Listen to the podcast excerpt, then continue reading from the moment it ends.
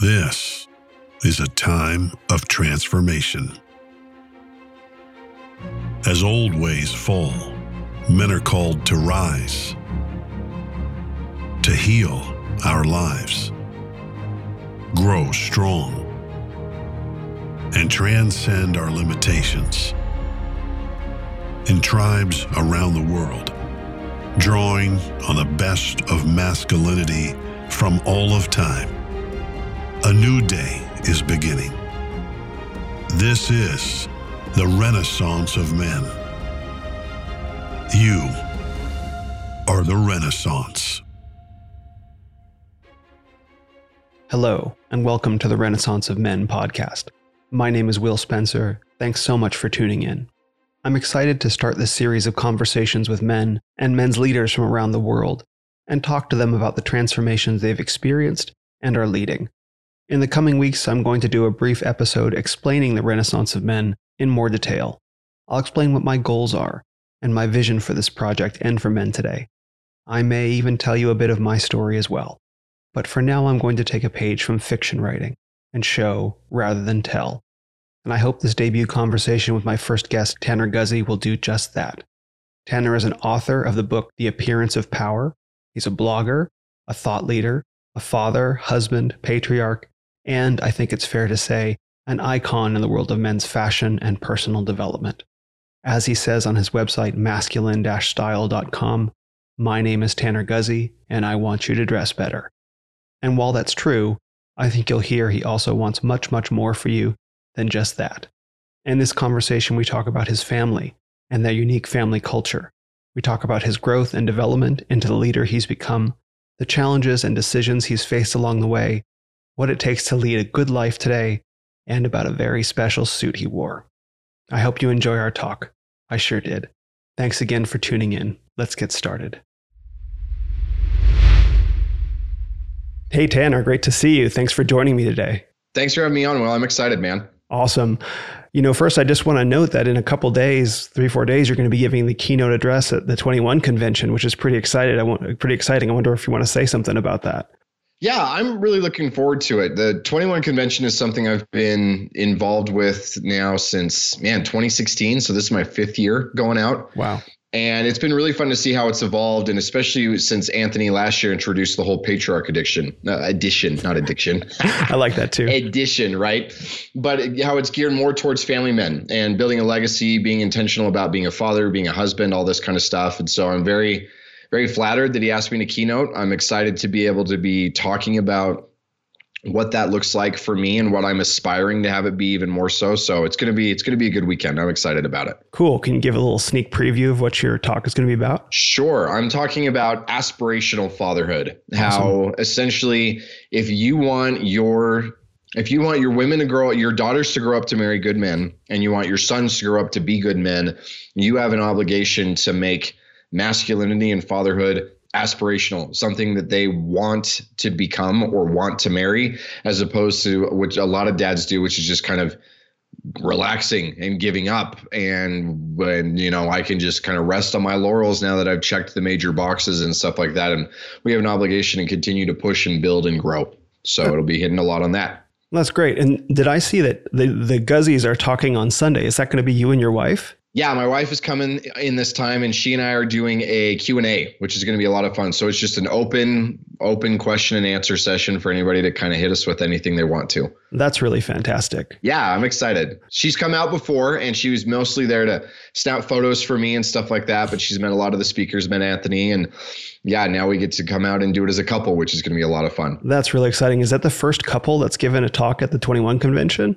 Man, probably. That's wow. uh, that's a good question. Uh, we'll have to find out, but I think so. You know, that's really funny. I've got a bunch of questions here for you, but you did something on your Instagram a few days ago that I thought was really interesting. You posted a question about the best parts of fatherhood in, in your mm-hmm. Instagram story, and you had a lot of really great responses to that. And I just, I, you know, I, I, saw those responses, and I wanted to ask you, what was that like for you? How did you feel reading those, reading those responses? Man, that was that was such an energy boost for me to be able to read those because obviously I've cultivated an audience of men who are like-minded and they take fatherhood seriously and it's something that they do see as aspirational and enjoyable and that kind of stuff. But to really see the similarities of men who get it who talk about the same benefits that I derive from it, the same things that I love about it, as opposed to a lot of the stuff that we're kind of pitched at with with normie culture right. about you know what it is to be a dad and why it's great and all that kind of stuff. And none of those things are necessarily bad, but they often just hit on kind of a surface level. Mm-hmm. And so to have these men really hit on a deeper level and to realize that there's there is there are more men in the world out there that are like that than I thought was really energizing. It was fun to get to see that response. Men who are inspired by fatherhood. Yeah, absolutely. That they see it as not only a responsibility to have to live up to, but because it's a responsibility to have to live up to, it's also a great blessing and a privilege to be able to get to live up to it as well, as opposed to this I'm a workhorse or you know I'm obligatory and all this kind of stuff and I just wish that I could go back to being single again and I'm right. one bad one bad episode away from my midlife crisis and I didn't sign up for any of this. And that's that's not the impression that I've gotten from any of these men. That's fantastic. And and I, I think I, yeah I mean it was it's I'm not a father myself. Um, I was going to be a stepfather at one point in time but I mm-hmm. and that was a very meaningful experience but I feel a really strong call to fatherhood. And my original ticket was to the patriarchs event back in May, which was now uh, the 21 Con uh, Patriarchs event, which pushed to today or this mm-hmm. weekend with the regular one. And I think you described something really interesting. And I'm just going to go totally off script because this Please is a, this is a fascinating subject for me. So I think when you describe the the typical portrayal of, of how men seem to be when they reach fatherhood is that they slow down. And what you seem to be describing is actually no, fatherhood means you have to find another gear. You know, you're mm-hmm. going to give up on yourself or your dreams or your aspiration or your own development just because you're responsible for a family now. So just right. talk a little bit about that because that seems to be what you're cultivating. Yeah, and it's one of those things that uh, Zach Small, who's also one of the he was chief patriarch last year. He and I have both hit on this really well, um, and it's fun to kind of bounce this idea off, off of each other. But we both have found that that for a lot of men, they are kind of going through their trajectory of their lives, and they find that becoming a husband, becoming a father, is either something that like throws the brakes on mm-hmm. of their ambitions, their aspirations, their energy, their everything else, or like the two of us, it becomes rocket fuel. It mm-hmm. becomes an even bigger boost. And I would be I would be a bum if I weren't a dad because my level of comfort, my threshold for comfort is really pretty easy. You know, like yeah, I would course. be fine working a nine to five, making 40,000 a year, playing video games, you know, just kind of doing all that. Like I would, I would have been totally fine with that. And I would have, I would have been the same person at 36 now that I was when I was 23. And for me, getting married and being in a relationship that is very traditional, where my wife does look to me as the head of the household, mm-hmm. and the onus of responsibility to make good decisions for the family falls to me, like the buck stops with me. Mm-hmm. And to look at my role as not just being here to like keep my kids alive, but to set an example and to build a, a family culture and to do all this, all of that pressure made me kind of go, crap, I got to level up. And then you go, mm-hmm. sweet, I get to level up. And you kind of get this little mental mindset shift and it becomes such a cool boost. And so, uh, so many of the things that I've done over the last decade that are the things that I'm the proudest of, the things that have really defined who I am, that have killed any complacency or stagnancy, are all things that came about because I took my role as a, as a patriarch seriously. So, what were some of those things? Even things okay um, one of the biggest things for me was a couple years ago i had my i had a boxing bout. I got in the oh, ring oh, yeah. and i got the crap kicked out of me and it was awesome but broken nose black I, eye. Right it was and it was wonderful and i'm excited to get back in again. But one of the reasons that i did that was i realized that part of my responsibility is to be able to protect. And yes we outsource a lot of that. It's pretty easy to be able to call sure. the police or it's pretty but what if i'm in a situation where I don't have any of that. And we've seen that a ton this right, year. We've seen right. so many different circumstances where you realize that you can't just rely on the police. And I realized that I didn't want my first re- my first experience with violence because I didn't I didn't fight as a kid. I didn't get in fights in high school or stuff like that. I was totally just in you know uh, protected against it. I was innocent about it. And I realized that as a dad, I didn't want my first real experience to be with violence to be when it mattered, to be right. when it counted. And I had because I wasn't going to be able to step up. And so I started boxing because I wanted to get punched in the face to see how I could handle it. And I wanted to learn how to throw a punch. And I know that, you know, if you're in a situation where you have to defend your family, it's not like everybody's going to throw their hands up and you're right. going to follow the boxing rules. But it does create some familiarity with violence, with head movement, with breathing, with all this other stuff. And then it turned into that to, okay, well, sparring is good, but I need to do more. And mm-hmm. so I, I got into the ring and it was really kind of a defining moment for me as far as this big paradigm shifter. You know, just a couple weeks ago, I completed a half Ironman. So it's a I saw that. Congratulations. Thank you. Yeah. Yeah. I was excited about it. It was a brutal race. The conditions were nuts. And it was another one of those things where I we hammer into our kids all the time. We're Guzys and Guzys do hard things. Mm-hmm. And they need to see that. That doesn't mean that being a Guzy and doing hard things stops as soon as you get to be an adult and you're in charge of your own life. Right. But they need to see. And so my kids come out when my wife and I are working out in the garage and they see us lifting weights or they see me on the bike on the trainer sweating buckets and they saw the videos and and they come to different events and so they see us living this ethos of Guzys do hard things and none of that would have been on my radar or I wouldn't have had any desire to do it had I not realized that I would be a hypocrite of a father if I wasn't setting that example for my children. That's really incredible. And this this Guzys do hard things. Did you come up with that as your family motto? Was this given to you when you were growing up? Like where did this no, come this from? Is something we came up with. Oh, yeah. that's okay. So we have four different things that we do. Guzys do hard things, good things, kind things and fun things. Those are pretty, pretty great things. Right. And it's pretty, it's, we feel like it's pretty well rounded, especially because I have a tendency to take things pretty seriously and be pretty earnest. And so the idea do of doing fun things is, is important and thrown in there. Same thing, like we make a point to do kind things instead of nice things and help our kids understand the distinction between those two. And it's one of those things where whenever any of us are struggling to do something, then we can look at it and one of those four things is going to apply. And so with my son being scared of swimming and we tackled mm-hmm. that this year he got good at swimming and finally there were times when it was just like who are we buddy? Guzys and what do we do? Hard things. But then he sees the rest of us live it out and so he has an expectation that he knows he's going to live up to.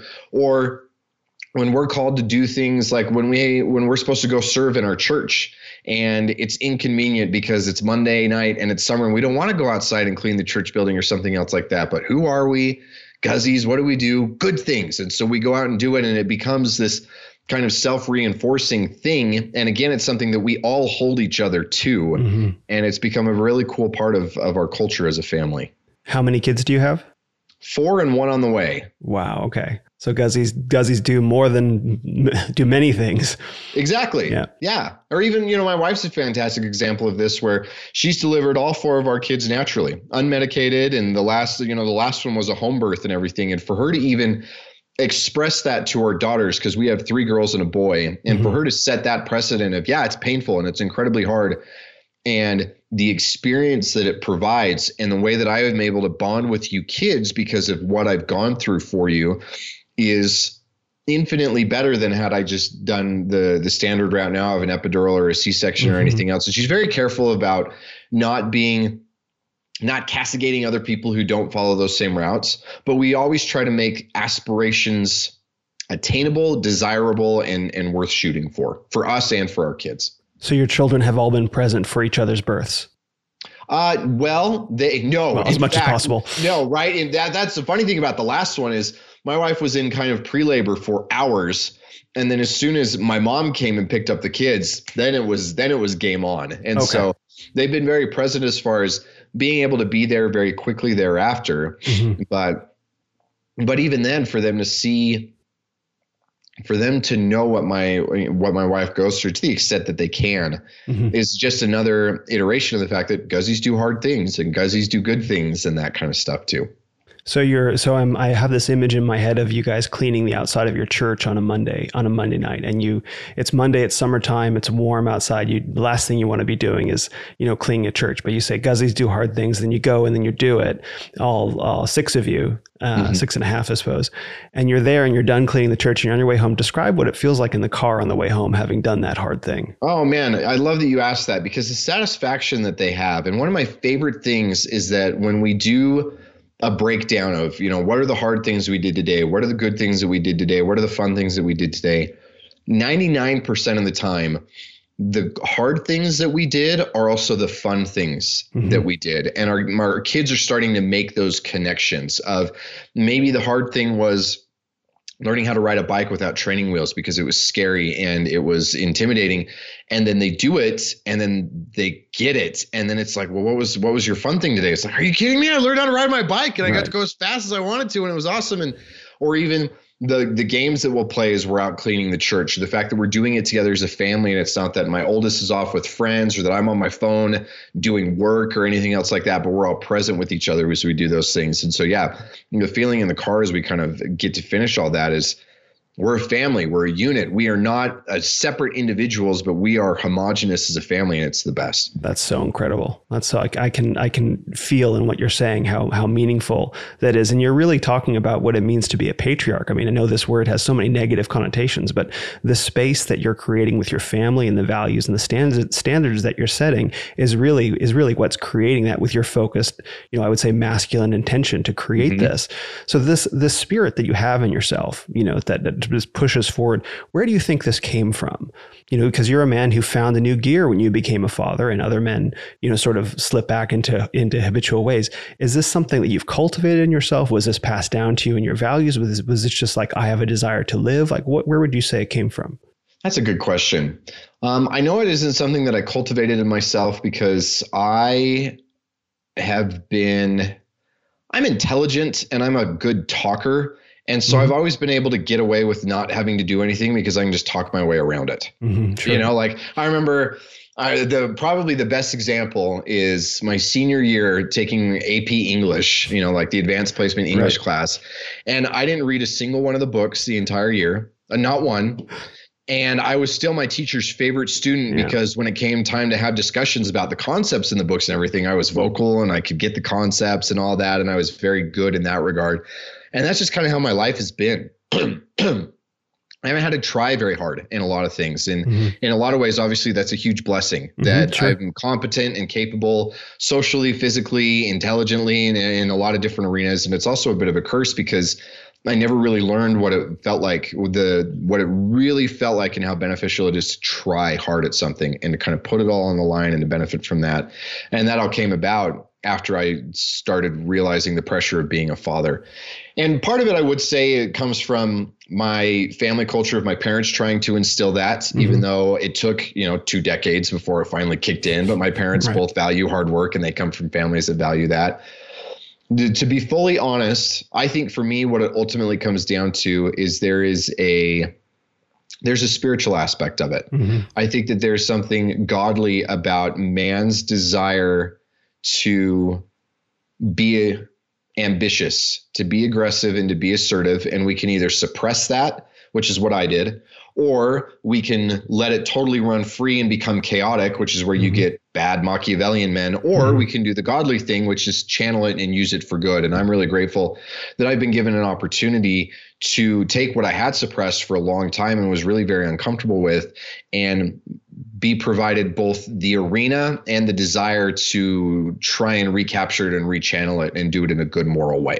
That's really interesting. So I'm curious, say more about suppressed because I think for a lot, like, was it consciously suppressed? Was it unconsciously, like, not tapped into? Like, is it deep oil well that you tapped into that exploded, or was like, I need to get out of my own way? Yeah, I think that it's okay. So my my son is is very similar in this regard, where from just a personality standpoint, who he is he's he's just a tender kid. Like mm-hmm. he's the ultimate validator. He's a he's a fantastic cheerleader. He's very empathetic. He's very good at being able to make other people feel good and he's very good in a lot of ways that a lot of people 100 years ago or even 60 years ago would have said were effeminate and now mm-hmm. a lot of people will say that that is something that will that can be misconstrued and, and can lead to certain things as far as like even gender orientation or sexual orientation. Like people will start to lean stuff that way, but it's just naturally who he is. Mm-hmm. And we grow up in a culture where those kinds of behaviors are what's rewarded because it's good to be able to sit down and be quiet and to be empathetic and to be all of this. And the things about learning how to be aggressive, learning how to be assertive, learning how to be brave, learning how to do hard things, learning how to do all that that isn't necessarily pushed as much, especially if you're not actively playing sports or in one of the few kind of holdout arenas in which that's capable. And so that's how it was for me. I remember I quit playing organized sports when I got really into the BMX and the punk rock scenes mm-hmm. and everything else. And so there was none of that environmental factor that pulled me out of and it's not even pulled me out of but just helped cultivate the other side because i do i, I want my son to be the validator and to be empathetic and to be somebody who is socially intelligent and capable. I don't ever want to squash any of that, mm-hmm. especially because he's so virtuous about it. What I want to do is cultivate all of these other virtues that are a little bit more of a struggle for him so that he can be the ultimate package as opposed to the empathetic weakling nerd or the barbarian jock strongman that, you know, is just socially incapable. Those the fact that we've been told for the last however many decades that those two things are mutually exclusive hmm.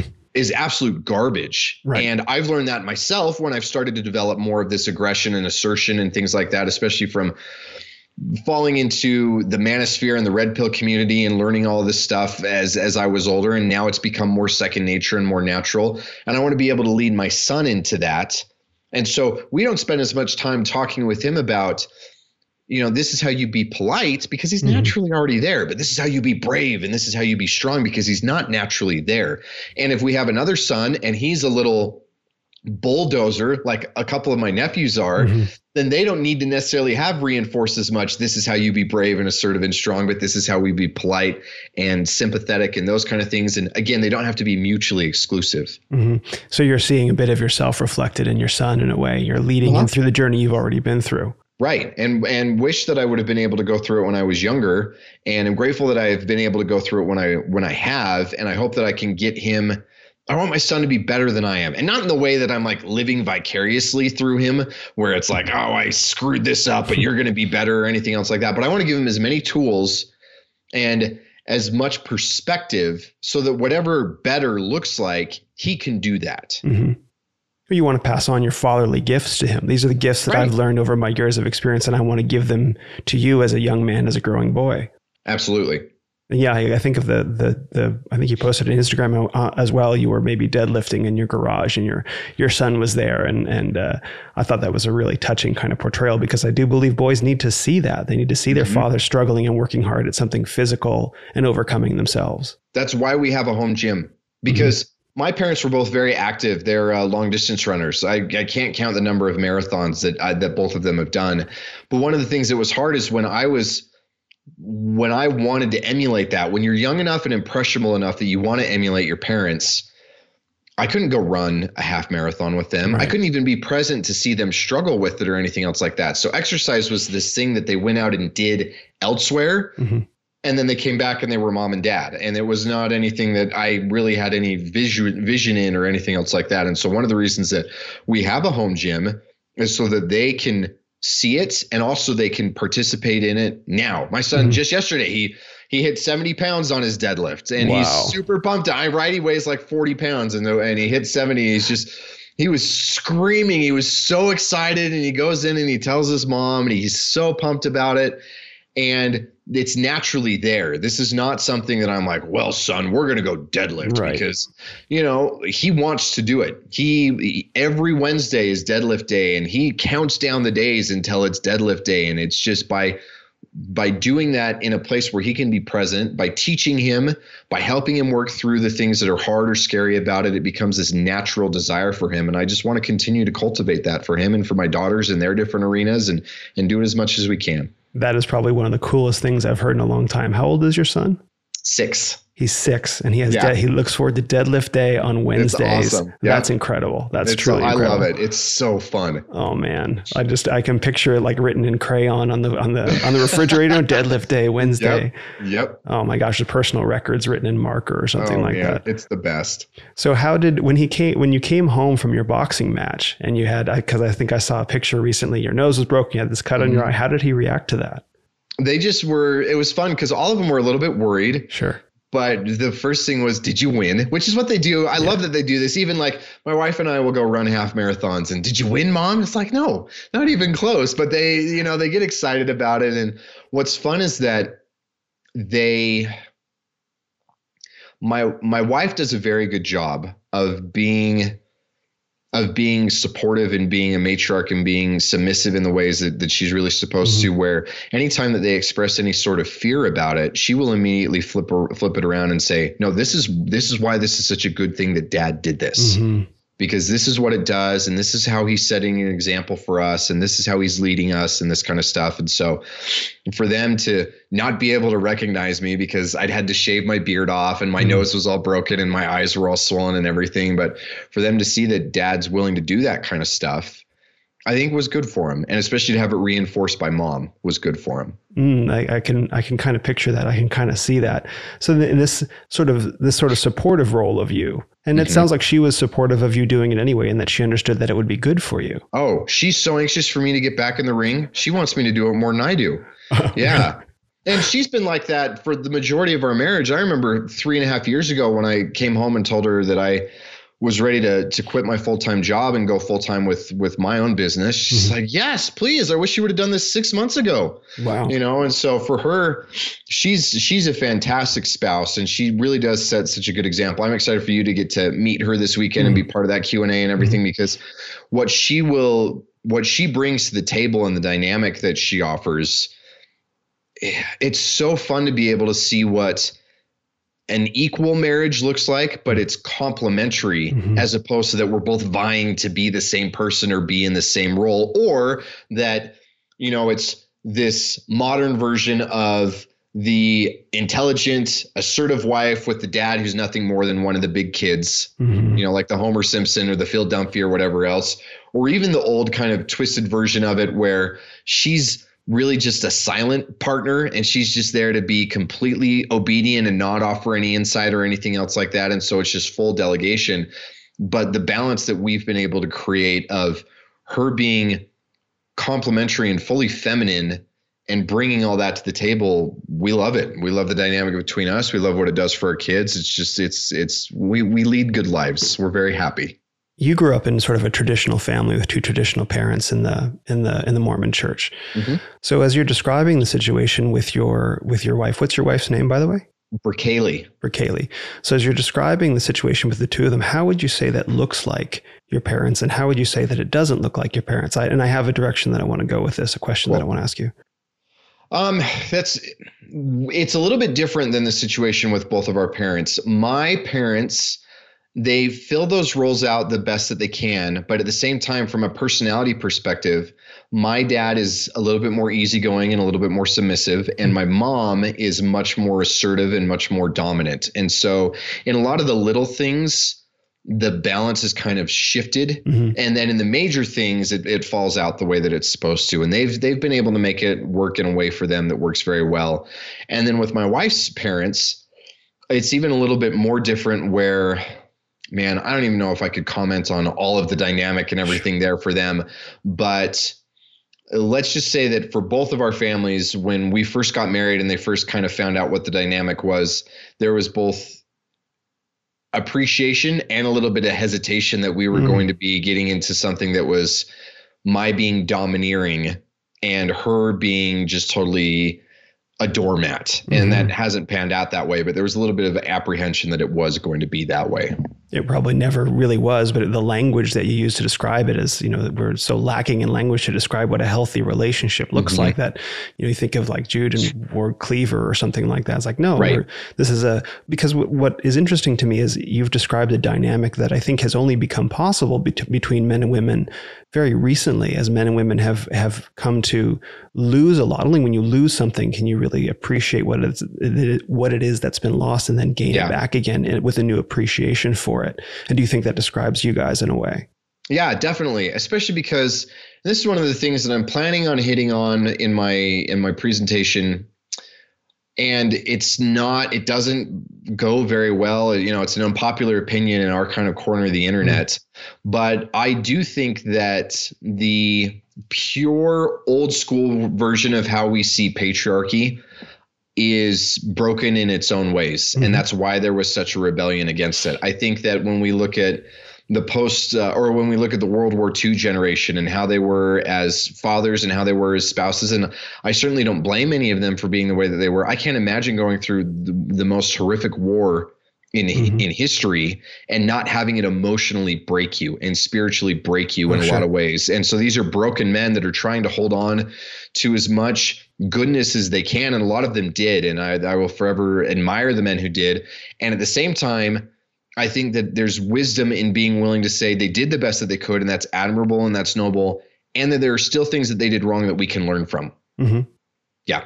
Mm-hmm. And and also, I think it allows the women to continue to capitalize on the progress that they've made in the mm-hmm. past fifty to seventy years.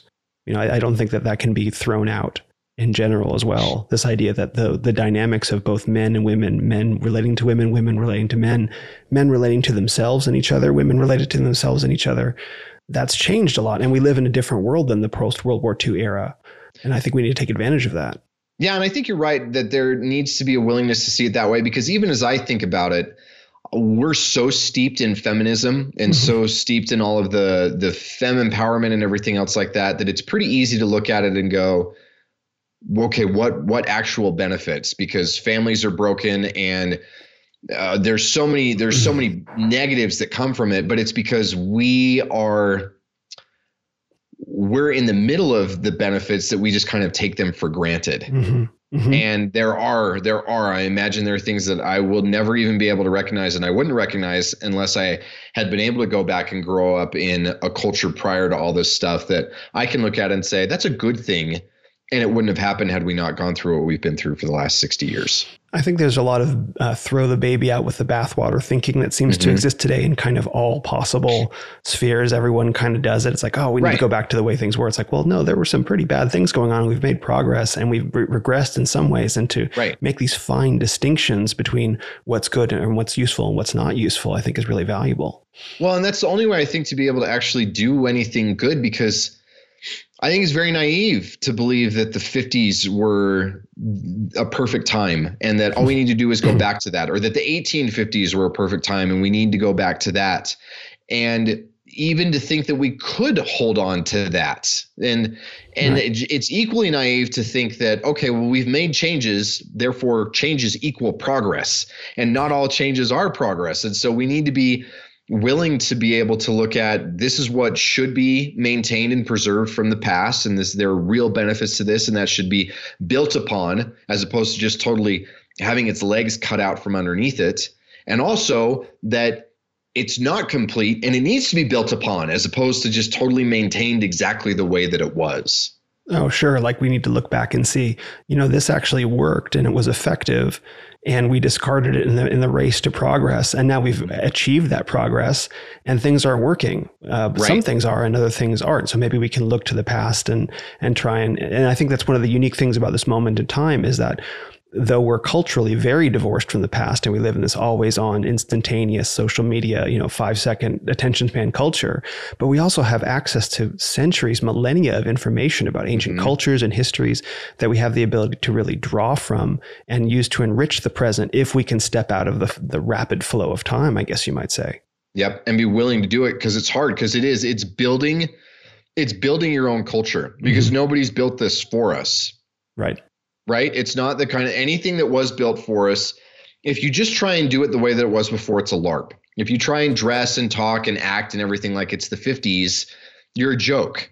Right. It doesn't it doesn't work and nobody's really going to do that. And there's a reason that we all kind of just shudder a little bit when we see when we see people pretending like you can just live in the past because you can't. You can't have you can't have a 1950s mindset and have social media. Like right. they they they don't work. Just like you can't have a Victorian mindset and have penicillin and all this you know like it just right, doesn't yeah. work because so many of these other factors are things that played into all this kind of stuff it's like the dorks who try and maintain the standards of chivalry right. and it's like okay but ladies aren't ladies the way that they were back then and you're certainly not a knight and you're not practicing the full benefit of it of the violence and the the respect that's paid her and you're just doing the things that make you feel good as a nice guy because it's serving whatever the current agenda is or anything and so it is it's all a larp. And so we do need to be able to look back at the things that are principles a little bit more kind of timeless in their application as opposed to I'm going to wear a fedora and then that's going to make me more of a gentleman, or I'm going to talk a certain way, or I'm going to treat my wife a certain way, and that's going to make me a patriarch. It's the principles, it's the things as far as family and loyalty and men and women are different and that we are complementary in those differences it's the idea of you have to be intentional about what it is that you're building and the intentional in fatherhood and motherhood and that kind of stuff and there are a thousand and one different ways to do that mm-hmm. but that's the kind of stuff that we need to do mm-hmm. Mm-hmm. it sounds like you're describing living a good life takes work like, hey, hey go figure yep but it takes it takes a sort of deep inner work because I think what you're describing. You, I remember you said a few months ago, um, you LARPing personal development. I remember you said that, and that had a little viral kind of moment, which was pretty uh-huh. cool. And I, I, agree with you that there's a lot of LARPing personal development and a lot of LARPing in general. And so, for the men who are listening, how do you know when you've transitioned from something being a LARP to something being authentic within yourself? I think it's when you see what fruits it bears. Mm. And the other thing that's hard is that you kind of do have to LARP a little bit before it turns into mm-hmm. something that's real. There really is something to the idea of fake it until you make it. And I would argue that you want to do it from a progressive overload perspective of, you know, and okay, one of the ways to do this is that I could talk about this well is related to clothing and appearance because obviously mm-hmm. that's my business and stuff like that. But there's a big difference between, okay, crap, I look at my wardrobe and I realize that I dress like a child and none of my stuff looks very dignified. It doesn't look very respectable. It doesn't send any signals that I want it to. It just looks like my mom still dresses me or that all I care about is how comfortable I am. And I don't want to send those kind of signals.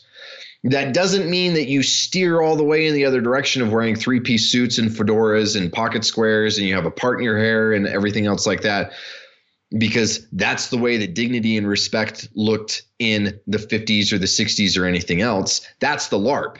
And mm-hmm. maybe you have to experiment with that a little bit, or you have to dress in a way that is a little bit more formal. Or maybe it's not more formal, but it just looks a little bit more intentional because the fit's more dialed in or something else like that. And you can get to the point where you could still wear jeans and a t shirt and sneakers and feel very much like I'm sending the signals of I'm a man who's worth respecting and I have self respect and there's dignity and there's seriousness and there's intentionality and all of these things can be conveyed. And it's because of the quality or the fit or how comfortable I am wearing them or what people are used to seeing me or what my body language is or my physique or all these other variables.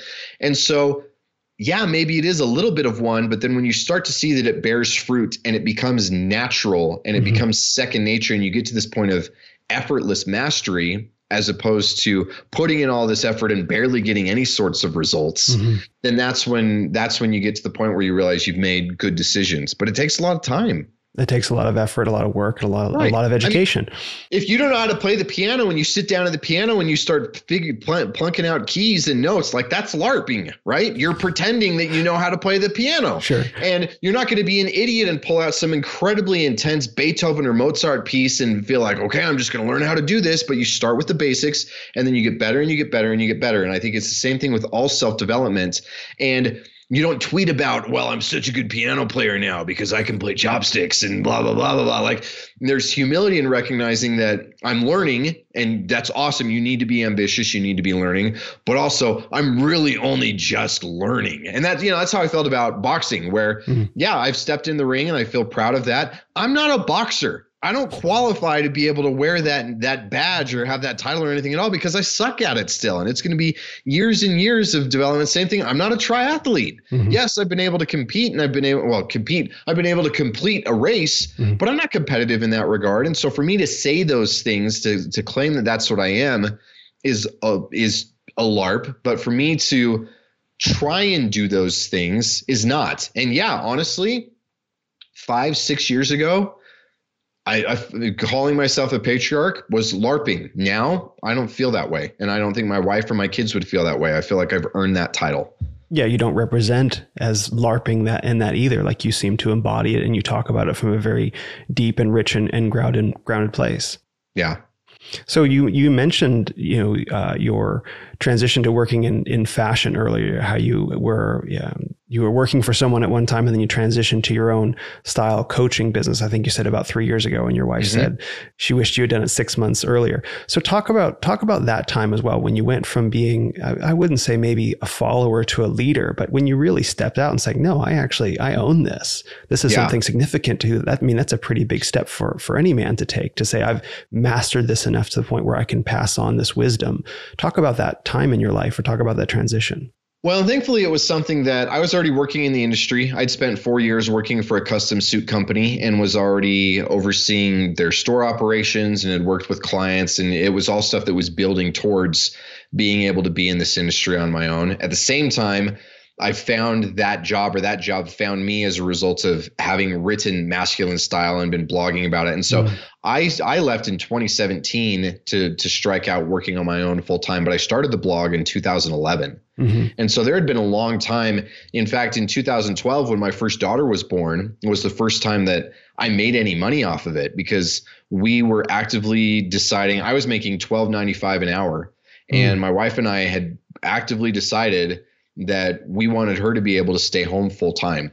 And there was no way that we could do that with what my income was. And so mm. that was when i first started trying to monetize masculine style. And so from 2012 until 2017 i had played around with different ways to be able to monetize it and then started to see what worked and what didn't. And then at one point it just became very apparent that as much as I loved the guys that I worked for, the two partners that ran the company that I worked for, and they're still both good friends and men that I respect and admire. And as much as I loved being in the industry and I really had caught the vision of the company and everything else like that, I needed my autonomy. Mm-hmm. I, I couldn't work for somebody else and and have to be accountable to them in a way that that they fairly expected of me. I needed to be able to do that all on my own. And I realized that I was making money and I could probably make enough to be able to provide for my family if I put all of my energy and effort into it. But it was a risk, and mm-hmm. you know, we uh, I took the dive, and we've been very blessed that it, it's worked out. And you know, I, I made more money the first year out on my own than I had any previous year working for anybody else. And it's just continued to grow and expand from there. So it's been a good transition. When did you write the book? Uh, that was 20 2017 it was the end of 2017 was when that got published mm, yeah. that book still stands out as as one of the legends in the manosphere men's world of, of writing i see it referenced well, all the time that. well you have, you. A, you have a really strong you're welcome you have a really strong presence on instagram and on and on twitter as well but I, I think i don't know that you get enough credit for being an excellent an excellent writer because i've, I've been reviewing the book and when i read it maybe about a year ago it was a, instantly like a light went off in my mind and I went right out to buy just some clothing because awesome. it's like you'd given me this master key to find kind of kind of understand things a little bit. And I went back to review it before the interview and I just found, wow, this is actually really, really solid, evocative writing. In fact, I want to read a or want to read a passage to you if you if you don't yeah, mind. Please, yeah. Um, dressing well contains an element of both congruence and aspiration. It tells the world, particularly the people who matter most in your world, who you are and where you're headed. It projects honesty and ambition. I mean, that's a that's a strong statement that resonates immediately with the core of any man who understands. Wow, I understand honesty and ambition and congruence, and I can reflect that in my clothing. Yeah, it, it is. It's a light bulb that goes off when you realize it, right? I remember when it happened for me. I was just like, "Holy crap, this is so cool!" When was that? Oh man. Okay, so it first happened when I. It happened a couple times, but I remember for me when I was young, when I was a teenager, mm-hmm, mm-hmm. and I wanted to dress like a punk rock kid, and I had to wear a private school uniform, and I realized the dissonance as opposed right. to the congruence and how hard that was. And then later on, it was when I first started dressing up for my I worked for a credit union. I was a loan mm. officer and the the standard expectation was you wear a shirt with a tie. Mm. And I started wearing suits and just that little change for me especially because at the time I was writing the blog and people knew that I was a little bit more ambitious and stuff like that. It was just like, "Oh, this is sweet. Like I don't have to do I don't have to do what everybody else is doing, but I'm not so out of place that I look totally weird in this environment. Like, yeah, it's you don't you, you don't see anybody typically but a but a branch manager who's wearing a suit, but there's some credibility to this and everything else. And I remember the first time I walked in and felt that it was just like, okay, there's there's something to this, especially because what most men don't capitalize on and don't realize is it has very little to do with other people seeing that honesty and that congruence and that aspiration, and more to do with the fact that you're sending those signals back to yourself and you're reinforcing mm-hmm. that to you. Mm-hmm, mm-hmm. I can I can picture that just in my own life just because I've just bought a whole new wardrobe, you know, and, and I can see myself when I look in the mirror. Like yesterday is a great example. You know, a lot of people are working from home, myself included. And so when mm-hmm. you wear at home, like you don't have to dress up for work the same day, the same way you stay at home. So I, I got some comfortable but nice you know, home joggers and stuff to wear to feel better. And it's like, oh wow, I feel very different about the way that I'm doing my work, even alone in my apartment. Like no Incredible, one's seeing me. Right. You, it it's seems, awesome. And when you bought the suit for that for that job, was that a dress for the job you want kind of thing, or was that just like, I'll give this a shot? It was more giving it a shot because I actually didn't want to move further up in the company because okay. I knew that if I did, I would be trapped there because it's a whole lot easier to leave a job when you're making $13 an hour than it is when you're making 20 or 30 or something else. And I hated the industry mm-hmm. and I mm-hmm. didn't love that. That job sucked. But, and you know, that's not, that's not the right approach where it's like, I'm going to intentionally limit my capacity to make it easier to jump ship when it's time. I, I, I certainly wouldn't recommend that to my son or to somebody else. But no, it was not a dress for the job you want. It was a way to exert a little bit of individuality, self-respect, and even ownership in my life because I was trapped in that job. Mm-hmm. You know, I had been through I, I was when I was most actively looking for something else. This was post the 2008 recession, mm. and so finding anything in any market was terrible. I had a worthless communications degree, and I had also gone through a pretty ugly divorce in which my former wife and a bunch of her friends and family had totally ruined my online presence where if you mm-hmm. googled my very unique name mm-hmm. the only thing that you would find was awful stuff about me and so it was next to impossible for me to find any other any other work and so i felt very trapped in that job and so dressing up for me was a little bit of a recapture of of my own dignity my sense of hope my my ability to control some aspect of my work life because nothing else really felt like it was in my control what an incredible story. So you went through this awful divorce and your online presence was ruined and you're kind of you're in the shell shock after a pretty bad breakup for anybody, let alone like a bad breakup in the way that went. And you and you're trapped in this kind of nowhere dead end job as the world is melting down around you economically and you decide to put on a suit. Mm-hmm. What an incredible what an incredible step like just to say to yourself like this is this is who I am and this is I'm not going to accept these circumstances in the world or in myself. Yep. Yep. It was a way to, and that was really where so much of my own self development began. And I was never really a, a, victim mindset before, but it made me realize that I can't control what happens to me, but I can control how I react to that. And I know that that's a platitude and we hear that all the time in our corner. But when you recognize it for the first time, it isn't a platitude, it's a real paradigm mm-hmm. shift. And for me, that was a major part of it. Do you, do you think about that often? You think, wow, that decision was really consequential? No, in fact, as we've talked about this, this is you know right now. It's like, oh, I should I should write about this because so much of that was subconscious that I hmm. don't think that I eh, I'm not making that connection until we're talking about it right now. That a lot of it was a way for me to reassert control over my own life, and that was the reason that I did it. And you experienced that immediate shift in yourself and your environment. Mm-hmm. Yep. And did you apply some of your knowledge about fashion and style to that decision as well? Was this like, oh, oh totally. I, okay. And when totally. did you when did you start? Oh, go ahead. Sorry.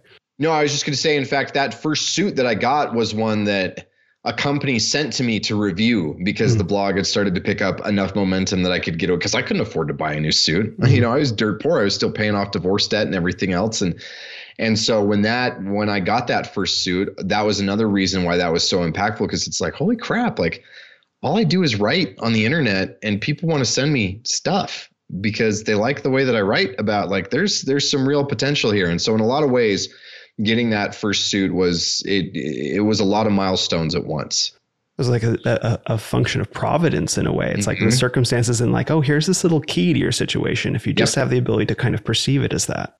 Absolutely that's real. I mean, I can kind of see the branching, you know, if you can picture that the branching decision trees of life where it's like, oh, I put on the suit that day or I didn't put on the suit that day and how yeah. life evolves as a result of that. Yep. 100%. So, so you mentioned also your time in the BMX kind of punk rock. Was that when you sort of discovered your interest in fashion and style? Yep. Okay. Yep. Yeah, because for me, it was I was involved in two very disparate tribes in which appearance was everything. One was I attended a private school and you literally had to wear a uniform. Gray mm-hmm. slacks white button-up shirt the rep tie and the navy blazer. And I, I, remember in eighth grade getting suspended because i kept wearing my uniform out of regulation and i kept being indignant about it and fighting against it and everything else like that. And so i got in some trouble for that. And then at the same time when you're in that punk rock scene, especially like the late 90s, early 2000s, and it's the Liberty Spikes and the band patches and all this other kind of stuff. If you don't look like one of them, mm-hmm. then you're a poser and, or a sellout or something else like that, and you're not accepted as part of this group. Mm-hmm. And and so it was very much these these two disparate identities that very much cared about appearance and that was the first time that you know like we said earlier i felt that dissonance of i really want to look this way because this is where i identify but i also need to dress this way because these are the expectations that are placed on me and trying to mix and match and, and blend that or get away with this or get away with that or anything else like that and that was when i first became very i would say hypersensitive to the the power of appearance and how much it matters internally and externally and everything else. And you were a teenager at that time? Yeah, I was 14, 15 years old. So I would imagine that you tried to fuse some of the punk ethos into your into your prep school wear. Yep. Did the prep school wear make it into the punk world at all? no, because ways? I hated it. That was all. Okay, that was all okay. forced on me. You know, I didn't want anything to do with any of that in the punk rock stuff. But even then, there was a big difference between, you know, you have like your sub tribes because you get to the point where you can recognize the difference between somebody who rides a BMX bike or somebody who skates or somebody who's into like old school like Ramones, Sex Pistols, Dead Kennedys versus somebody who's into like third wave ska style punk rock and all mm-hmm. these little kind of like sub tribes within the main tribe. And so you're infusing and injecting all of these little things because you identify with this one way and that another way. And then so all of that very much came there it just never came from the private school. so you were going through this this kind of consciously in a way. Did you find you know you were very thoughtfully and very, in a, very oh, yeah. intensely? Did you find that other other people in that punk scene were going through it in the same kind of considered way, or was kind of very natural for them? No, it was very much a considered thing where oh, wow. you would see them you know the amount of time that i would have uh, you know i had friends that had these these battle jackets that were leather and you know the amount of time that it would take to draw the misfit skull in whiteout and get it so that it's perfect and that you have everything you know i had i remember i had one friend who he had a, a, four foot tall mohawk that was bright red and the amount of elmer's glue and egg whites and everything that he had to put in it to get it to stand up the way that it was supposed to and he would have to shave his head every day everywhere but the mohawk so it looked mm-hmm. clean like very intentional very effortful for this whole culture to look this way and we were all judging each other by the way that our backpacks looked and all this other kind of stuff absolutely that's really that's just so fascinating because from the outside looking at it, it seems very haphazard. But what you're describing is like, no, no, this is very intentional and lots of time and effort goes into this. And I would say that that's the case for most aesthetically driven cultures. Mm-hmm. Where if you're X tribe, if you're from the outside looking in, you don't see those little nuances and those little differences. You know, take for example, like if you don't understand DC and politicians and politics mm-hmm. and everything else like that, all you see is okay, it's a bunch of guys in suits. Mm-hmm. But when you're in that world, you recognize the difference between the way that people from you know senators from different parts of the country will wear their suits versus somebody who's an intern or somebody who's up on the hill or, or a lobbyist versus somebody who's and there are all these little nuances to the width of their lapels or how long their breaks are or if they've got pick stitching in it or all this other kind of stuff that from the outside looking in you're not aware of any of that but when you are on the inside all of that matters because those are very subtle signals as far as status and hierarchy and mastery and am I I am part of this group or I'm not part of that group or I get this or I don't get that or anything else. So what you're describing to me sounds like Neo in the Matrix, just speaking this whole other visual language yep. that you're the way that you're perceiving perceiving dialogue through clothing on this way that is invisible to probably most of most of the people outside these little sub tribes. Yeah, and I would say even for the average guy who's in not any particular tribe, but he works, you know, a regular white or a, or a blue collar job, and he wears his. We all get it on a subconscious level because when your buddy shows up at the bar this weekend and his pants are a little bit slimmer than what the rest of you are wearing, you tease each other about it. Mm-hmm you know, or he's wearing a button-up shirt instead of a polo or a t-shirt. And it's like, what are you all dressed up for, dude? What do you what do you think you're doing? Or those little changes we may not be totally fluent in that language, but we still speak a basic dialect and most of us get it on some sort of a subconscious level and so what my job is what i do is i teach guys to be able to speak that language very fluently and be mm-hmm. able to learn how to use it irrespective of where they live or what they do for a living or what their hobbies are, how many kids they have or don't have, or anything else like that. Well, and that's where you've really helped me is you help break down this sort of nebulous notion, nebulous notion of style and fashion to some pretty, pretty uh, digestible little things like fit and color and skin Good. tone. Well, that's what was really powerful to me. Like, oh, I would normally just wear like white and blue. And when you explained about skin tone looking good or bad, I was like, oh my gosh, it's like this big explosion in my mind of knowing like, oh my, I've been wearing the wrong color. Like this is what I like, but what I like doesn't necessarily look good on me. Right. It doesn't communicate necessarily what I want it to. Right. And so you find, I mean, do you find that that process, how, do you find that process is effective for men just in general? Because I don't know that I've ever seen anyone break it down quite the same way that, that you do. Oh yeah. Not only is it effective, but one of the things, especially the guys who go through my one-on-one coaching where we get to dive together really deep on it, mm-hmm. is the the same thing I hear over and over again, which I love it every time I hear it is this is a this is life coaching disguised as style coaching mm-hmm. because all of those same principles as far as understanding who your audience is understanding what your own ambitions and aspirations are understanding your strengths and weaknesses about your body or or these other things that can be applicable with way more than just the clothes that you put on your body. Mm-hmm. Can you give me an example of one client where um, you can keep them anonymous, obviously, but where you really felt this come into effect, like sort of paint a picture? Yeah, I've got one guy um, who works in the tech industry and he has a couple of different hobbies. You know, one of them is that he is a uh, he's a skydiver. He's done hundreds of jumps, and he is also kind of a I don't want to say conspicuous consumer, but he loves he loves good luxury experiences. Mm-hmm. He likes dressing up. He loves being able to go to nice restaurants and go go to these kind of events and dressing up and working in the tech industry are very antithetical. Yeah, no. you know those those two worlds don't jive very well at all. And so it was as we were going through this process, and he was able to to finally get rid of this dissonance of these multiple parts of who he is and feeling like these were mutually exclusive or they were combating, and realizing that they're not. The way that they apply may be different, where you don't and it was really easy to help him realize it's like, dude, you don't wear your skydiving shoes when you go to work, right? And so you also shouldn't be wearing your nice dress shoes when you go to work. And just like you don't wear your work shoes when you go skydiving, you also don't wear your work stuff when you go to a nice restaurant. And that doesn't mean that these are conflicting parts of your personality because we always have to be dressed the same way or always have to feel like we're the same person all the time. Mm-hmm. But you're just kind of taking these different dials of your personality and in certain environments or with certain people you bring one down a little bit and you crank another one up you know it's the same thing with my kids i'm not a very goofy person i just i don't like being silly or goofy i'm not very comfortable with that my kids see it every single day. I'm a complete dork with my kids. Mm. And that mm. doesn't mean that I'm being inauthentic when I'm on stage or when I'm working with my clients because I'm not being goofy with them the same way that I am with my kids, nor does it mean that I'm faking it with my children because there's that part of it in there, but it's the proper application for these behaviors or these mindsets or these approaches.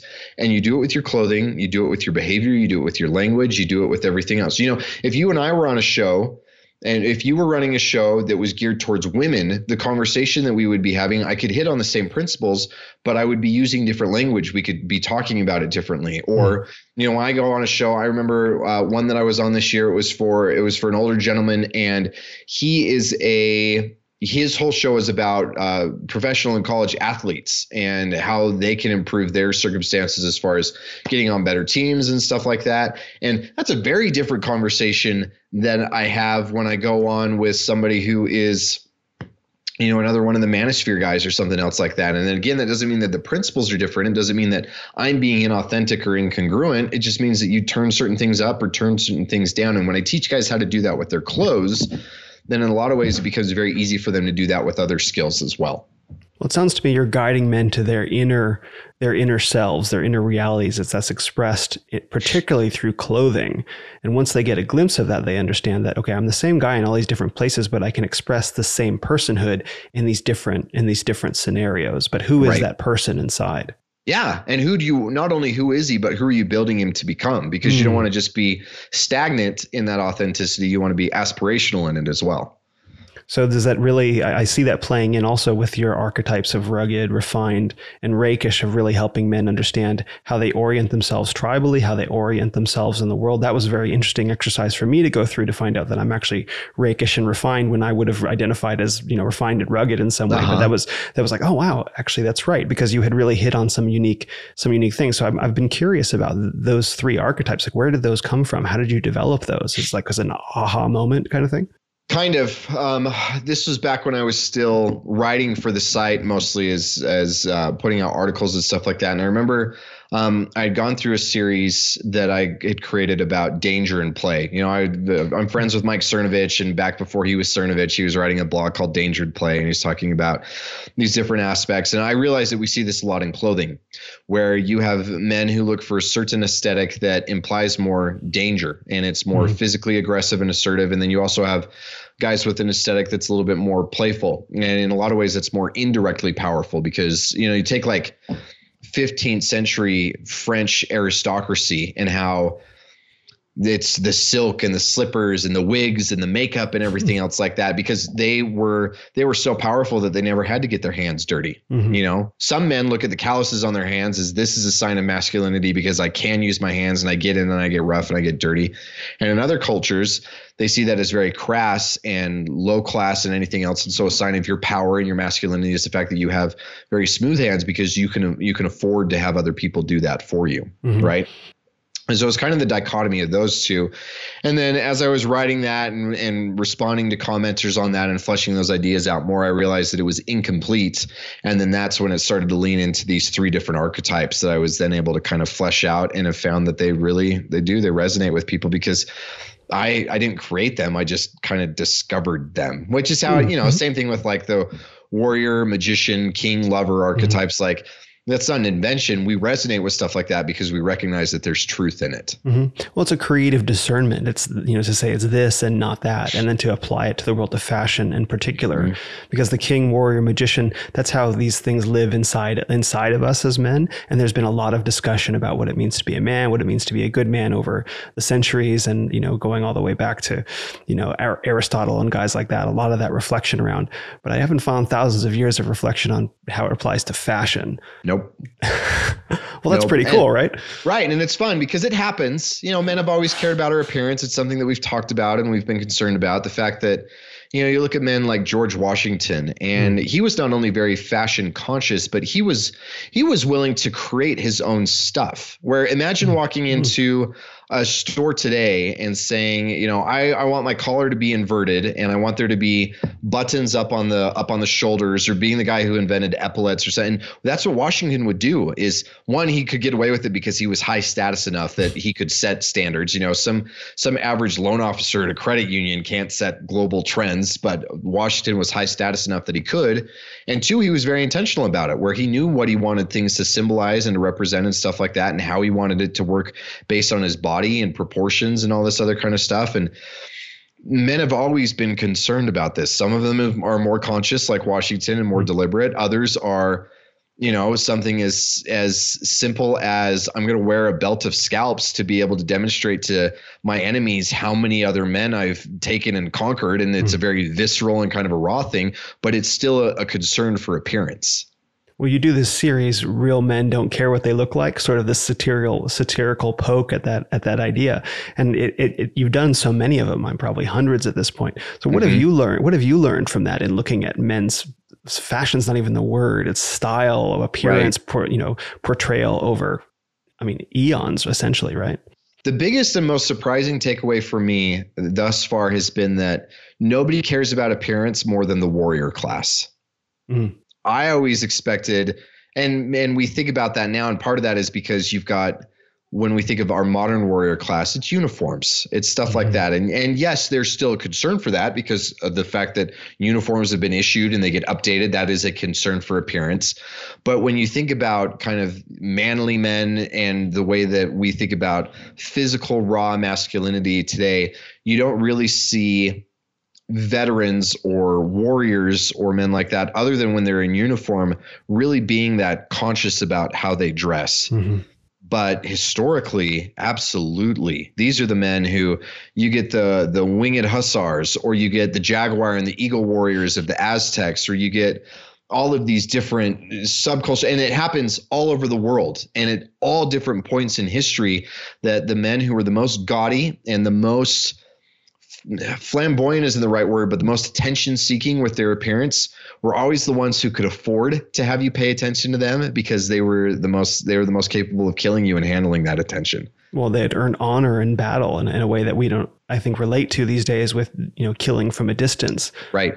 It was a different thing to be able to walk up to a man with a sword or a spear and, and have that sort feel of it pressed into his chest and feel that and everything and know that he could have done the same thing to you. And yeah there was there was honor in that. And that's where all of these different concern there's there's so much concern for aesthetics. And it, and so much of it does have to do with signaling rank or accomplishment or anything. You know there are certain native american tribes that even the feathers that you would wear based on the colors that they were dyed or the ways that they were broken or things like that it was it was representative of different uh, feats and accomplishments that you'd had in battle. Mm-hmm, mm-hmm. I have a number of tattoos on on my arms, and those are my trophies. Like those aren't uh-huh. just sentimental things. Like I earned those t- those those tattoos for, over, for things yep. I overcome.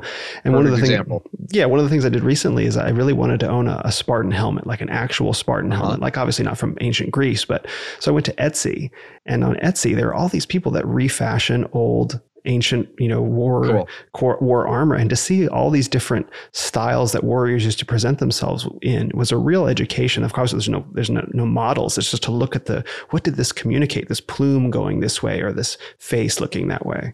Yep. And the fact that they took pride in being able to wear those things, mm-hmm. that it was part of your identity, and it was part of that cohesion of I am a Spartan. I'm not an mm-hmm. Athenian or I'm not a Thracian or I'm not a Cretan or something else. I'm a Spartan. And one of the ways that you can tell the difference is the way that my helmet is shaped versus the way that your helmet is shaped. And I wouldn't be caught dead wearing one of yours because I'm not one of you. I am me and I'm part of this us. And there's real there's real power in stuff like that. How do you think men can bring some of those warrior ideals? Obviously, we're not running around with spears, thank goodness, but how, how can men bring some of that into their day to day life and appearance? That warrior honor, I think, which many men are looking for. I think that a lot of it really does come down to how intentional are you being with your appearance? Because one of the things that's really cool about this is just like you mentioned with your tattoos, your clothing can be certain trophies. Mm-hmm. You know, it can be things where for a lot of men, it's, and this is why the tradition started of you know you're with the company for 20 years and they get you a watch or stuff mm-hmm. like that. But it's because you can look at the things that you have on and realize that it sends certain signals. Um, and those those may be things that are very personally established. You know i've got a ring that has uh, some religious significance that i think about every time that i look at it.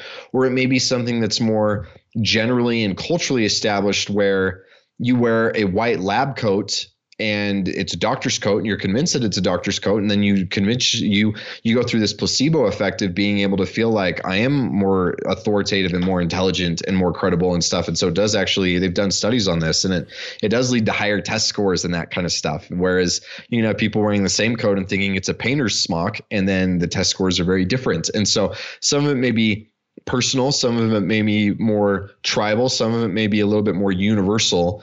But start thinking about those kinds of things and what are the kind of signals that you want to reinforce yourself, which means you have to do that deep dive of what are the virtues that I want to be able to cultivate. Because for some men, maybe it is that I'm assertive and I'm aggressive and I'm dignified. And for others, it may be that I'm friendly and I'm encouraging or validating. And you need to think about what are things that you can wear that send those signals to you or what are things that you can wear that send those signals to other people and I like how you bring that into your own life. Like this question of intentionality shows up in everything that you've been saying today with how you approach your family, how you approach your your dress, how you approach your business, how you approach looking at the way that that other men dress, just how vital intentionality is these days, including to showing showing up as a father as we started the conversation to say, no, I'm going to find another gear and I'm going to be intentional about this in all the modes of that I express myself in.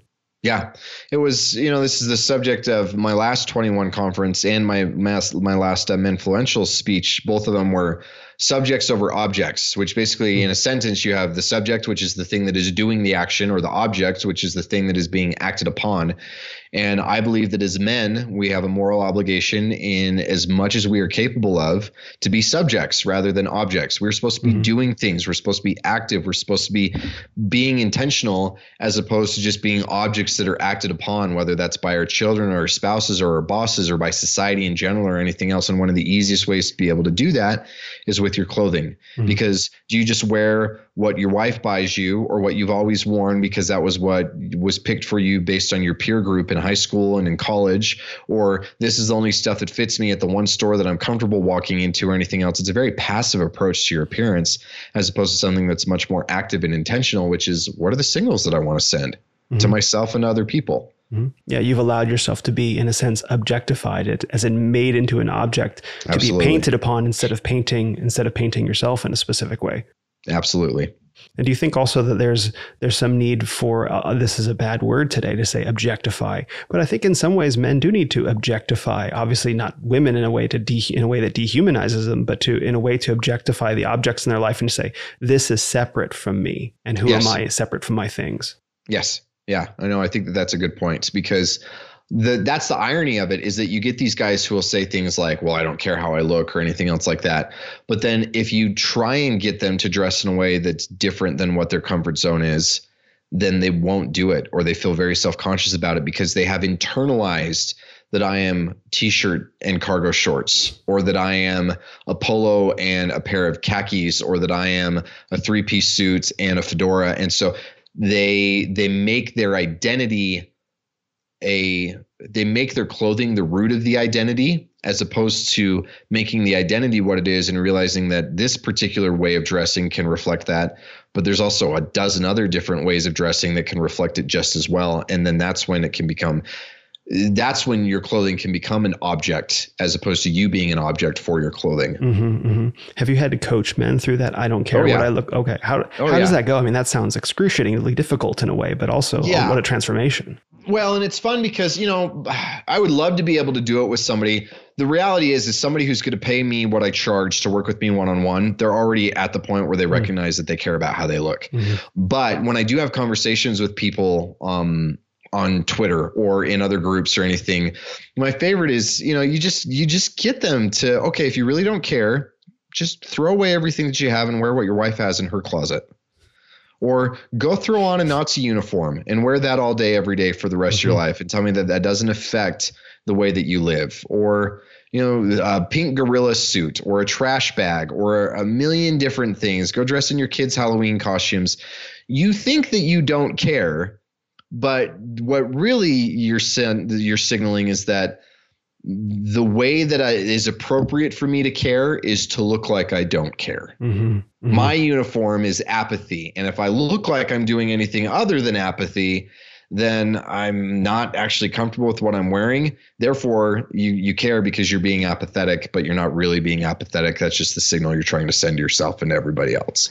Is it yes? Is it apathy, and is it also I think partially hiding? Like I'm oh, afraid oh, totally. to yeah, okay, I'm afraid to totally. acknowledge who I really am by putting on clothes that expresses because then I'm I'm vulnerable. Right. No, I did a whole thread on this that that pissed off a lot of people about how one of the main reasons that guys do that is because it's it's shame.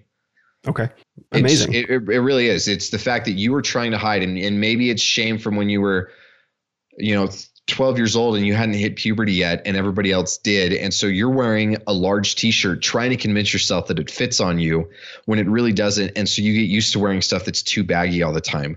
Or maybe it's shame that your dad who was emotionally distant made fun of you because something fit a certain way or you wore a certain color and it looked girly on you or something else like that. And so there's no way you're ever going to touch that again because you're reliving all of that. And again, a lot of this is very subconscious, but so much of it is not true apathy. It's fear and shame and we're hiding from from these deep-seated associations with our appearance and our emotions and our relations and everything else. That's so great that you made that connection. I mean, I, I, don't think that I've ever heard or read anyone else really make the connection between shame and trauma and and fashion and appearance. And obviously, this is a huge topic that can spend years or even a lifetime exploring just how powerful that is in, in everybody, but how powerful that is in men. But to, to recognize that, no, this shows up in the way you choose to present yourself clothing wise, like in, in, in your, the way that you're suppressing or hiding from yourself or avoiding or avoiding something. I mean, you have, you must have to work through that with men to some mm-hmm. extent, sort of a therapist in a way. Yeah, in a lot of ways. And it's kind of fun because I never, I never get to that point. I, I never try to do it early on because right. it's hard. Mm-hmm. And most men do end up getting there themselves. And it's fun when they can finally break through because what they really do is when they learn how to do all this, they give themselves permission to stop dressing like the worst version of themselves that they think they deserve and start dressing like the best version of themselves that they feel like they can actually aspire to become. And that's a that's a huge mindset shift. You talked earlier about uh, the the gentleman you were coaching in the in the tech industry who did skydiving. Did you walk him through that process? Not as much because he's done he's he's experimented enough with everything on his own that for him a lot of it had more to do with just the getting the congruence right and getting a lot of the technical skills there. But I do, especially what I found is that a lot of the guys that I deal with this the most are blue collar business owners mm-hmm. because they recognize that they have to care about the way that they dress because they can't look too white collar or their their staff won't won't trust them to be or they do actually have to like get down and do the job and they don't want to ruin their clothes. But they also can't just dress like a regular laborer because then they lose credibility with investors and contractors and you know politicians and everybody else that they're working with all the time. And so these guys are kind of forced into the realization that they have to exist between these two different worlds. And a lot of my guys who are this way kind of come in begrudgingly where it's like i don't want to have to think about this. I really wish that i didn't have to care about it but i recognize that i do. So please just teach me how to get this right. And for a lot of them when they get halfway through they're just like holy crap. Wow. this is very different than what i expected it to be I can just picture the light in their eyes as they're really getting like this is uh-huh. something really meaningful that I can have fun with. Yeah, and it's not threatening and it's not prissy and it's not something that I have to hide from my wife or my kids or my buddies or anything else like that. It's something that I, I it is it's like it's like going your whole life without re- recognizing that you have uh, your left hand and so you just try and do everything with your right hand and you can you could do just fine you get you get mm-hmm. along great and then you realize you've got this whole other thing and it's just like I could do so much more than I ever thought I could. And there's nothing wrong with learning how to use this. It's really eye opening for a lot of men. And you just see them probably go tearing off into the world mm-hmm. with that, like, oh my gosh. Well, I mean, that was my experience when I went shopping a couple weeks ago. I walked into Nordstrom and I'm looking around and I was like, wow, this is so much fun trying all this on all this stuff. And like, no, that wouldn't look good on me. This does look good on me. And actually having the tools to look in the mirror and make a real critical evaluation, recognizing this whole new world has opened up to me in terms of like what I can wear and how I can represent myself. Yep. And you, you mean you see this all the time, I'm sure. I love it. And it never gets old. That aha moment never gets old. That's really, I mean, I, w- I wish people could see the smile on your face right now that, that you're, you're reflecting that. I mean, it's a, it's a very warm smile. And, and we, what it comes, what, what brings to mind is this other subtler notion of being a patriarch. We talked about family and work, but there's also, and of course, kids as well, but then passing along what you know to other men you know, who aren't necessarily in your family or but who are in your, I guess, your world. I guess we live, we don't live, we live in tribes in the same way they live in our mm-hmm. world that we share, getting to pass that on. So to speak a little bit to that, because that seems like such a profound gift to have completed a form of transformation and then to be able to share it with other men.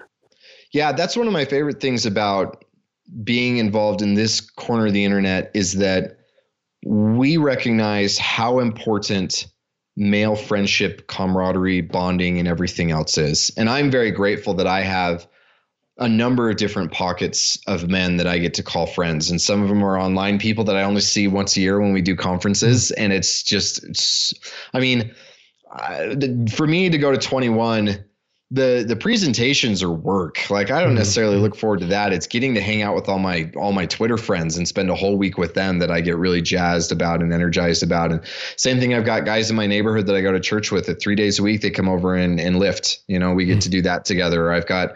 another group of guys that twice a month we get together and we do stuff. Uh, you know, last time we went to the batting cages and they're coming over tonight. We're going to watch the debate and joke about it and stuff mm-hmm. like that. And but the the, and this is another one of these things that I want my I want my kids to understand. I want my daughters to be able to support this with their husbands and do it themselves. I want my son to be able to do it this way. Is the importance of these homosocial relationships mm. because I think one of the sad things that that we experience a lot and we certainly experience a lot within Christian culture in general is the idea that in order to be a good man you all of your relationship needs and desires and ambitions and drives need to be poured into your spouse and your children. Mm. And obviously they're top priority as they mm-hmm, should be, mm-hmm. right? They absolutely should be. And I think I I see hanging out with my friends as uh, Abraham Lincoln. I think it was Lincoln who talked about you know if you gave me five hours to cut down a tree, I'd spend the first three hours sharpening the ax mm-hmm. And I see men spending time with other men is that it's sharpening your axe. And this is how my friends have been able to uh, their wives recognize this now and they recognize it in themselves where yeah it does take away time from your wife and your kids to come over and lift in the mornings or to go out and go do wings and go throw axes uh, twice a month or something else like that that is time that you could be spending with your spouse or with your children but when you come do that and you do that with your friends and you engage with men in a way that you can't engage with your wife, you can't engage with your children, then you are charged and energized. And so you are better. The quality of what you're putting out as a father and as a husband, as uh, in work and every other regard, is infinitely better. And so, would you rather, as a spouse, get 60% of your husband 100% of the time or get 90% of him 90% of the time. Like that's an easy trade right? Mm-hmm, and so mm-hmm. for both men and for our families and everybody else it's so important to be able to have those male friendships and those uh, environments in which you push each other you challenge each other you support each other you do all these other things that, that to a very small extent. And i do i when i read part of me still just hurts for this the love and brotherhood and camaraderie that men in platoons have for each other or in or in SEAL teams or even fire departments or stuff like that where and that's why men form gangs. You know, that's why mm-hmm. we form tribes. That's why we have all this other stuff and and I get a, just a shadow of that and what it does for me as far as an energizing factor is wonderful and and I can't wait to figure out how to make it even bigger and better than what it currently is. You're talking about giving yourself and by giving of yourself to yourself, you have more paradoxically to give to others around you. Like right. how does that there's some magic in that, right? There there really is. There there really is. And and a lot of people will chafe at that because they'll see it as being selfish. But when you give yourself to other men and they're men that you can trust and you allow yourself to be able to, I mean, when I think about the amount of time that I put into triathlon training and or, or boxing or things like that, like it is, it's time that comes at the expense of time that I spend with my family, but it makes me better. And so, whether it's your physical health or your social health or your mental health or your spiritual health or anything else like that, there does need to be some level of self cultivation, even if the motivation is purely so that you can be better in your responsibilities as a husband and a father. But if you're always just doing the thing instead of preparing to do the thing, you're not going to be as good at the thing. Well, you're bringing yourself alive. You're just doing these things that, that bring you to life that remind you the why of living. And then you come back with that energy and that life yep. into your home environment. Exactly. That's incredible. I, I just have I just have one more question then. Um, Shoot. So travel back in time to that morning when you put on that suit to go to your to go to your job that we talked about when you made that decision to the man you are today. So sort of put those two men together in a room together. The, the Tanner that you were then, the Tanner that you are now. What do they have to say to each other? That's a hard one because you know I even I especially think about that even if I could go back and talk to like the 15 year old version of me, this angsty little punk rock emo kid, and what would what would I even hear myself say mm. or anything else like that? But the, when I think back to that guy in the suit, especially because I remember the first time I did it, I was feeling self conscious, you know, because it is you're dressed up more than everybody else, and a lot of guys that I work with feel this way where it's you think everybody's going to be hyper aware of the fact that you're changing or that you're pushing yourself out of your comfort zone or anything else like that. And I think the the major thing that I would want to be able to express is that that discomfort is indicative of the fact that you have changed and that you are on your way to being somebody who's worth respecting and you're on your way to being the kind of person who is capable of doing the things you always wanted to do, but you never actually tried to do. And so I think it would be helping myself realize that this this is you getting on the right track finally. Amen to that. Thank you very much for that. I mean, I can Yeah. I can picture that absolute moment where it's you're essentially telling the journey of masculinity to this younger version. This is the journey that you're setting out on in making this decision, this hard decision in the hardest of circumstances. This is the man you're setting up yourself to be. Yep. That's it. That's awesome. Thank you very much. Yeah. Where can uh, people learn more about you and what you do? So I am most active, like you said, on both Twitter and Instagram. So those are at Tanner Guzy, which is T A N N E R G U Z Y. So go follow me on those. And then if you want to learn more about specifically the style stuff or anything else like that, you can go to masculine-style.com.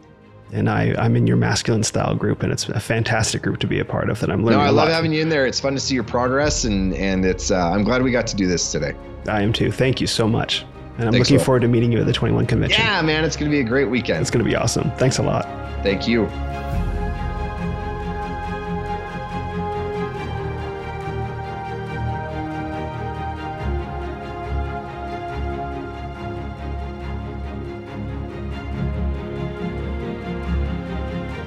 Thanks for listening to this episode of the Renaissance of Men podcast.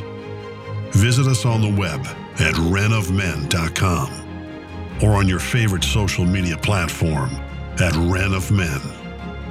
This is the Renaissance of Men. You are the Renaissance.